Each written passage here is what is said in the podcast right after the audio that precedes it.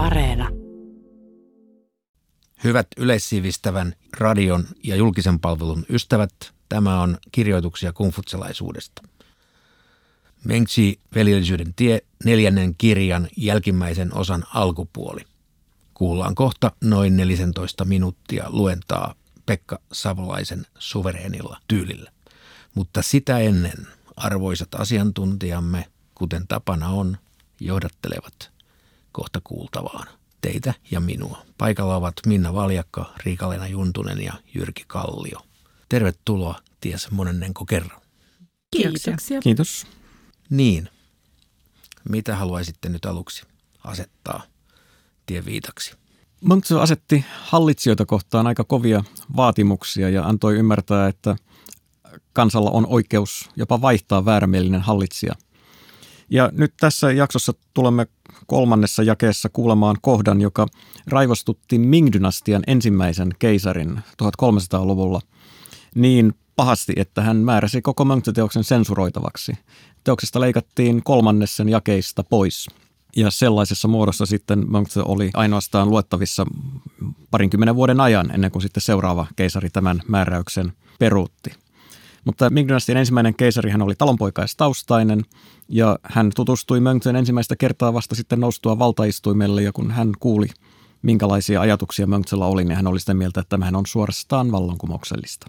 Tässä tulee ilmi sitten suhteista, eli alamaisen ja ruhtinaan suhteesta esimerkiksi ja varsinkin näiden neuvosmiesten ja ruhtinaan suhteesta, mikä ei aina ollut aivan ongelmatonta, kuten tästä käy ilmi. Ja yksi sellainen uusi mielenkiintoinen piirre on mestarius. Eli mestarien kunnioittaminen ja opin siirtyminen mestarilta oppipojille. Hienoa, kuuntelemme tämänpäiväisen luennon.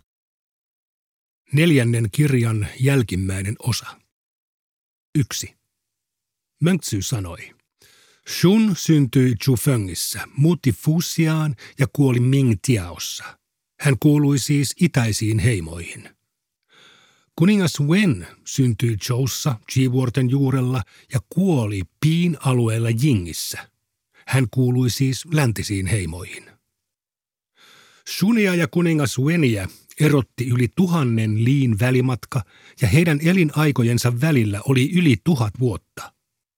Silti heidän toteutuneet pyrkimyksensä keskisten valtioiden keskuudessa olivat kuin virkamerkin yhteensopivat puoliskot – ja ensimmäisen pyhän miehen ja myöhemmän pyhän miehen mittapuut olivat yhtenevät. 2. Kun Tzu Chan johti Chengin valtion hallintoa, hän auttoi ihmisiä yli Chen ja Weijoen ottamalla heidät vaunuihinsa. Mönksy sanoi, hän oli hyvän tahtoinen, mutta ei ymmärtänyt hallintoa. Kunhan jalkasillat saadaan kuntoon yhdennessä toista kuussa – ja vaunusillat toista kuussa rahvaan ei tarvitse nähdä kahlaamisen vaivaa. Tasapuoliseen hallintoon herrasmiehelle riittää, että hän avaa tietä herralleen. Miten hän voisikaan viedä kaikki halukkaat joen yli? Päivät eivät riitä siihen, että hallinnosta vastaava mies voisi ilahduttaa jokaista erikseen. Kolme. Mönksy lausui Jean kuningas Syanille. Jos ruhtinas pitää alamaisiaan neuvosmiehiä käsinään ja jalkoinaan, alamaiset pitävät ruhtinastaan vatsanaan ja sydämenään.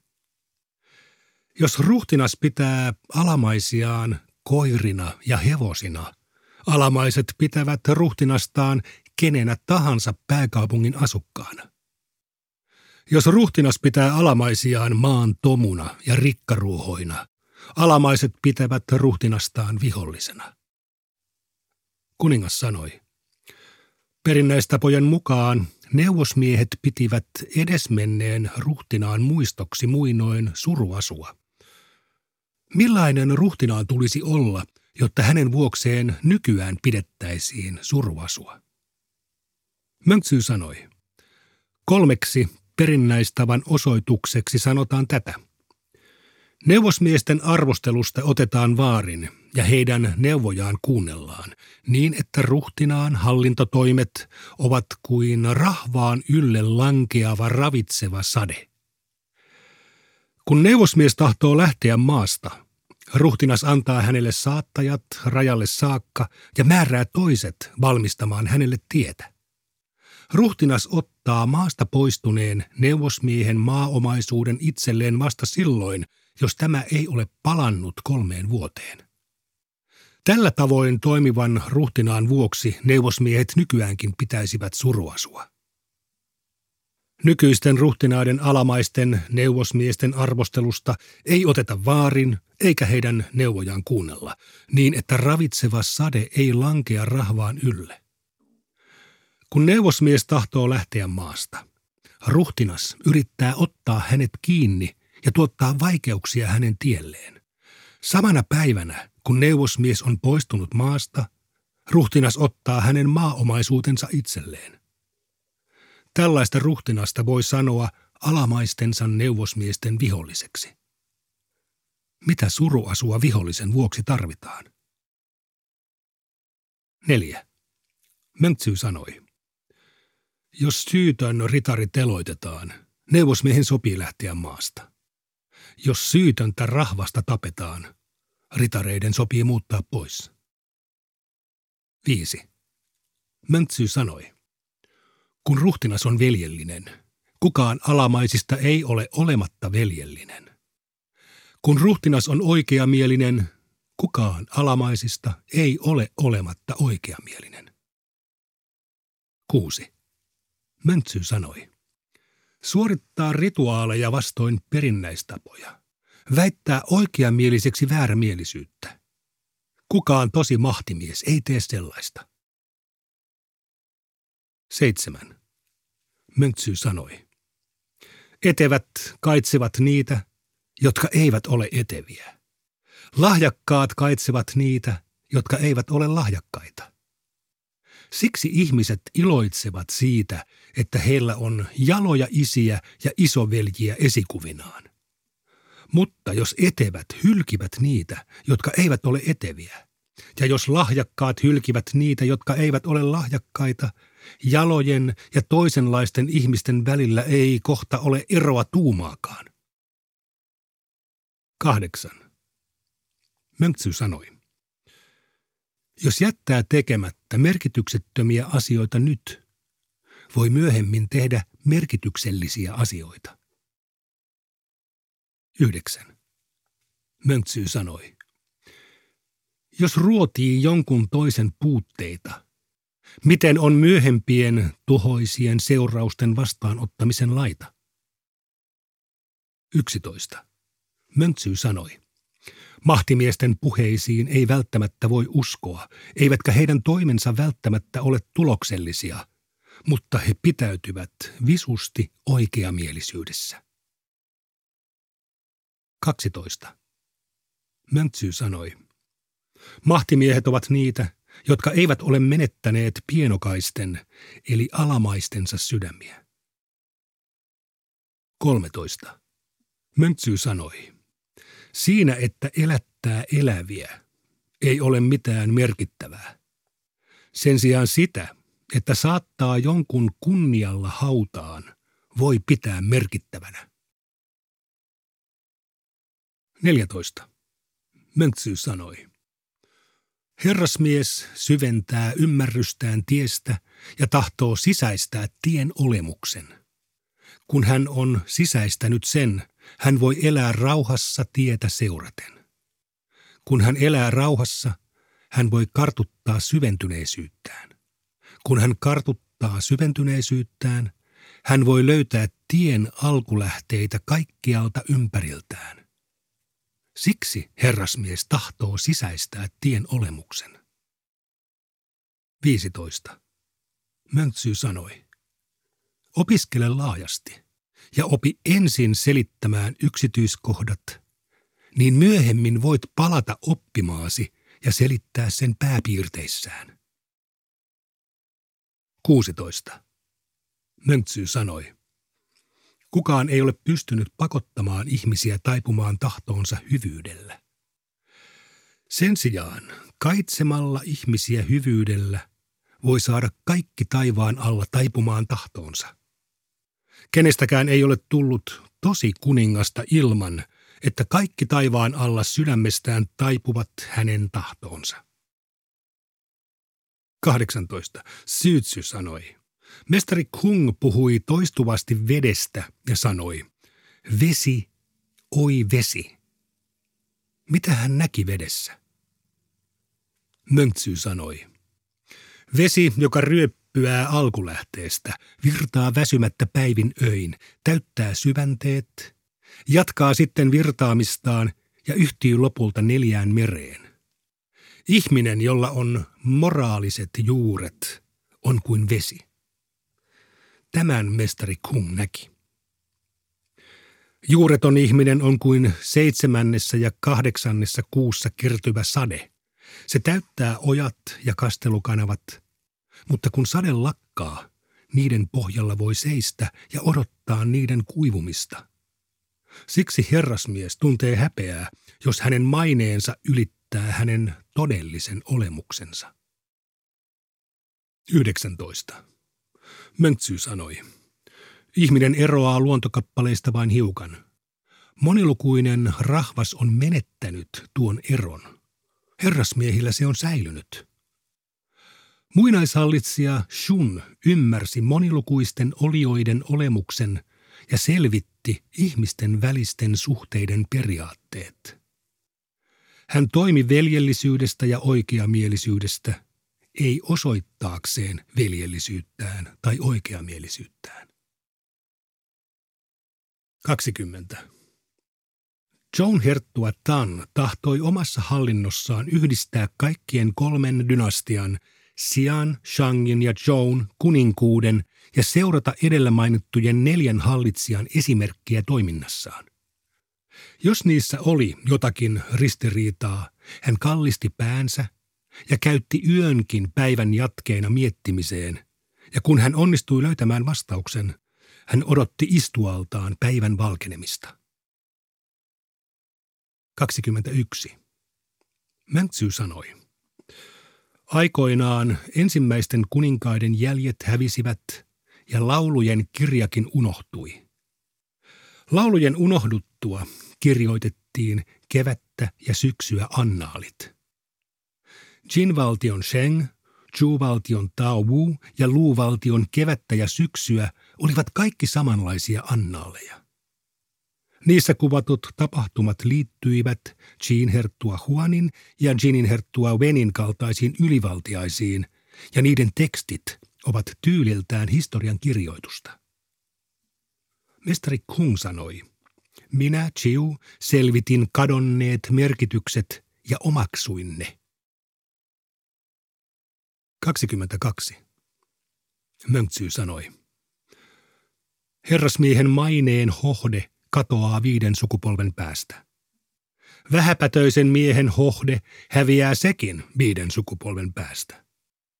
Minä en kyennyt olemaan mestari Kungin opetuslapsi, joten olen itse koonnut tietoa hänen opistaan muilta. 23. Mönksy sanoi, kun voi joko ottaa tai olla ottamatta, ottaminen loukkaa lahjomattomuutta. Kun voi joko antaa tai olla antamatta, antaminen loukkaa hyvän tahtoisuutta. Kun voi joko kuolla tai olla kuolematta, kuoleminen loukkaa rohkeutta. 24.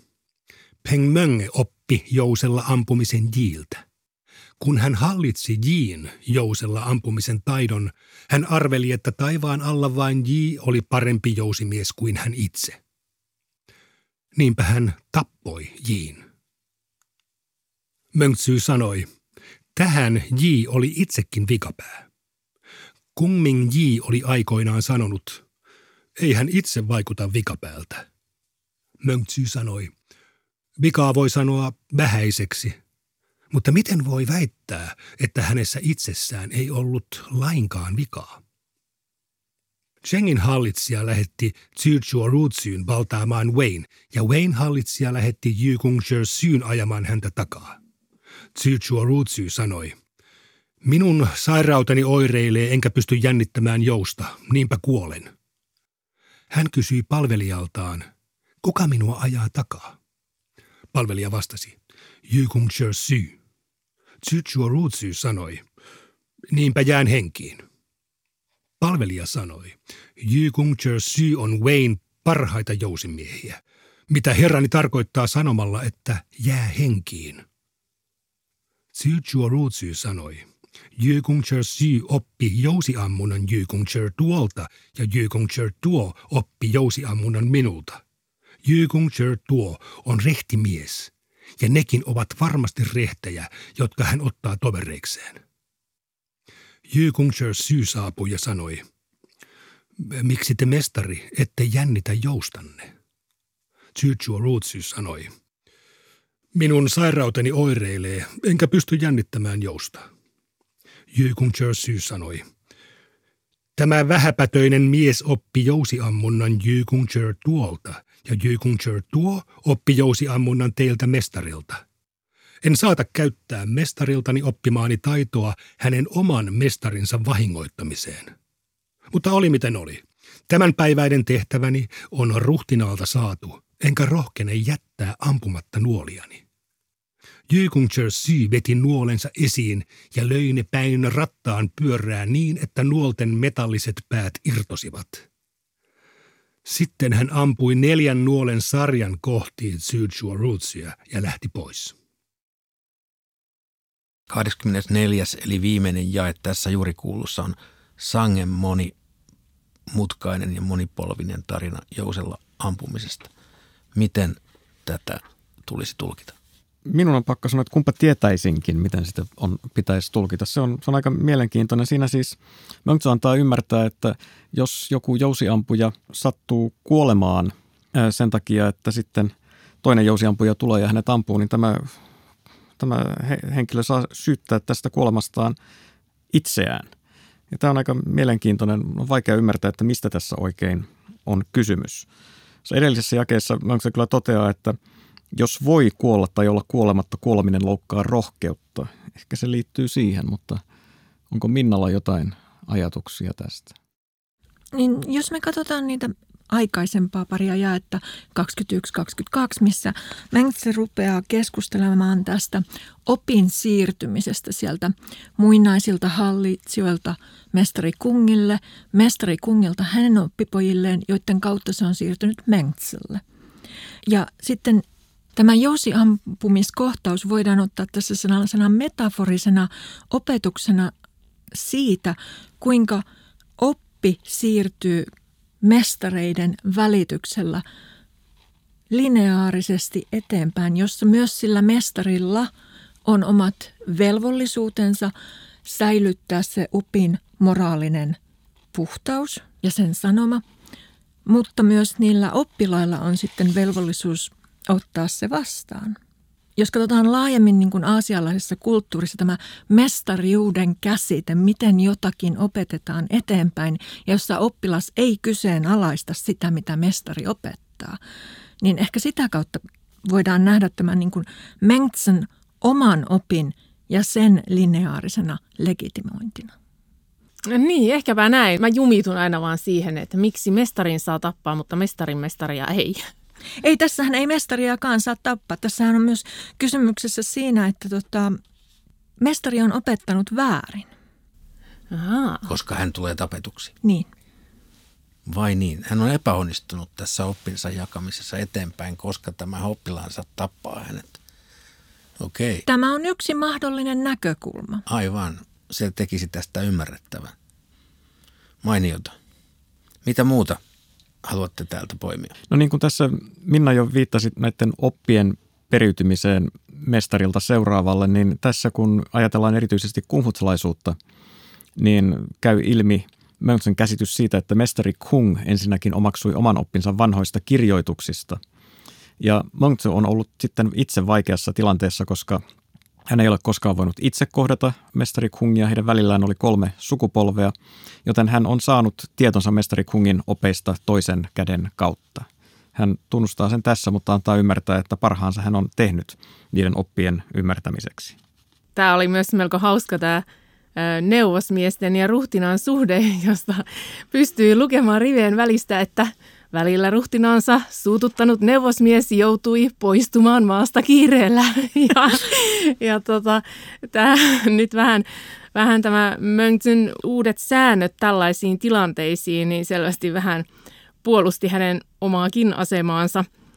Mutta tota, mitä ilmeisimmin oli tapahtunut niin, että poistuminen tapahtui vauhdilla ja saatiin ruhtinaan joukot perään ja maaomaisuudet takavarikoitiin sitten. No tämä on hauska ihan tällaisenaan tämä tarina, mutta tämä myös kertoo sen, että miten vaikeaa se hovissa toimiminen oli. Että se jatkuva tasapainottelu, että miten sä saat sen, nyt mä taas vähän toistan itseäni, mutta miten sä saat sen niin kuin sanasi siellä läpi ja pysyt niissä vähän radikaaleissakin mielipiteissä ja yrität työntää niitä eteenpäin ilman, että kuitenkaan menetät asemaasi tai saat jonkun suuttumaan siitä, mitä teet. Ja tämä tuli Mestari Kongilla oli tavallaan, ja Mestari Kongin opetuslapsilla nimenomaan varsinkin, niin tämä tuli tämä sama asia koko ajan ilmi. Et tavallaan kun ajattelee, että, näil, et, et esimerkiksi Mönksi eli tällaista melko miellyttävää ja helppoa elämää, niin tämä tuo nyt ilmi sen toisen puolen, että he, he kyllä vähän äh, käveli koko ajan veitsen terällä siinä omassa valitussa työssään. Kun aikaisemmin puhuttu siitä, että, että ketä nämä neuvosmiehet nyt esimerkiksi olisi tämän päivän yhteiskunnassa ja, mm. ja, ja tota, kun voidaan ajatella, että ne olisi ehkä tämmöisiä valistuneita kansalaisia, jotka pyrkii osallistumaan yhteiskunnallisten asioiden hoitoon, niin kyllähän tätä samaa tapahtuu sitten tänä päivänä autoritaarisissa valtioissa toisinajattelijoille. Mm, Eli totta. heidän neuvojaan ei kuunnella. He yrittävät ehkä poistua maasta, mutta heidän maasta poistumistaan vaikeutetaan, heidät otetaan kiinni, viedään vankilaan, yritetään murhata ja niin edelleen. Eli, eli tämä on hyvin tämmöinen yleispätevä tänä päivänäkin. Tämä oli mielenkiintoinen oikeasti. Mä en ole ikinä ennen ajatellut heitä toisin ajattelijoina, mutta sitähän he oikeasti oli. Tämä oli hyvä, hyvä ilmaisu tavallaan sille heidän ottamalleen roolille. Ei mikään ihme, että keisari voi menettää hermonsa tällaisesta jakeesta. Tämä on nimenomaan se jae, joka, joka tosiaan tämän Ming-dynastian ensimmäisen keisarin sai, sai 1300-luvulla hermostumaan. Todellakin ei ole yllättävää hänen hermostumisensa, jos häntä tässä tituleerataan viholliseksi. Mutta mitä vielä tästä katkelmasta haluaisitte nostaa? Täällä ainakin puhutaan siitä, mikä on minusta hyvin kaunis eettinen tai moraalinen prinsiippi on tämä, että lahjakkaat eivät saa hylkiä lahjattomia. Eli tällainen solidaarisuus vähemmän lahjakkaita ja vähemmän mahdollisuuksia saaneita ihmisiä kohtaan. Se on tosiaankin, se on, se on merkittävä ja minunkin, minunkin mielestäni. Ja siinä todellakin Monks antaa ymmärtää, että jos lahjakkaat hylkivät niitä, jotka eivät ole lahjakkaita, niin kohta näiden lahjakkaiden ja ei-lahjakkaiden välillä ei ole mitään eroa. Eli jos lahjakkaat eivät auta muitakin nousemaan ja, ja kehittämään itseään, niin kohta ei ole ketään, joka olisi kehittänyt itseään. Mikä taas hauskasti liittyy tähän Minnan mainitsemaan mestariajatteluun. Myös tämä niin kuin velvollisuus. Että ei vaan oman itsensä kehittäminen, vaan myös se sen eteenpäin vieminen. Se, se oli myös mielenkiintoista. Tässä jotenkin tuli tuo tienkäsite ö, selitettyä tuollaisella melkein taolaisella tavalla, tai, tai näin mä sen ymmärsin. Että kun puhutaan, että mitä se on se tie, se tie pitää sisäistää, se oma tie, ja ja sanotaan, että tien voi löytää lopulta sitten kaikkialta ympäriltään sen jälkeen, kun se on sisäistetty. Eli tavallaan se niin kuin jonkun asian toistaminen ja etsiminen ja harjoittelu ja rakentaminen ja kehittäminen siihen pisteeseen, että se tulee ponnistelematta. Sä et enää, sun ei tarvi enää niin kuin tehdä töitä sen eteen, koska se on sun sisällä. Eli mielenkoulukunnan mukaan tämä tie on jo valmiiksi kaikkien ihmisten sydämessä, kunhan sitä vaan ryhtyy sieltä etsimään. Näihin kauniisiin yleviin ajatuksiin päätämme tämän kertaisen jaksomme. Kuulemiin ja tervetuloa taas jatkossakin seuraamaan.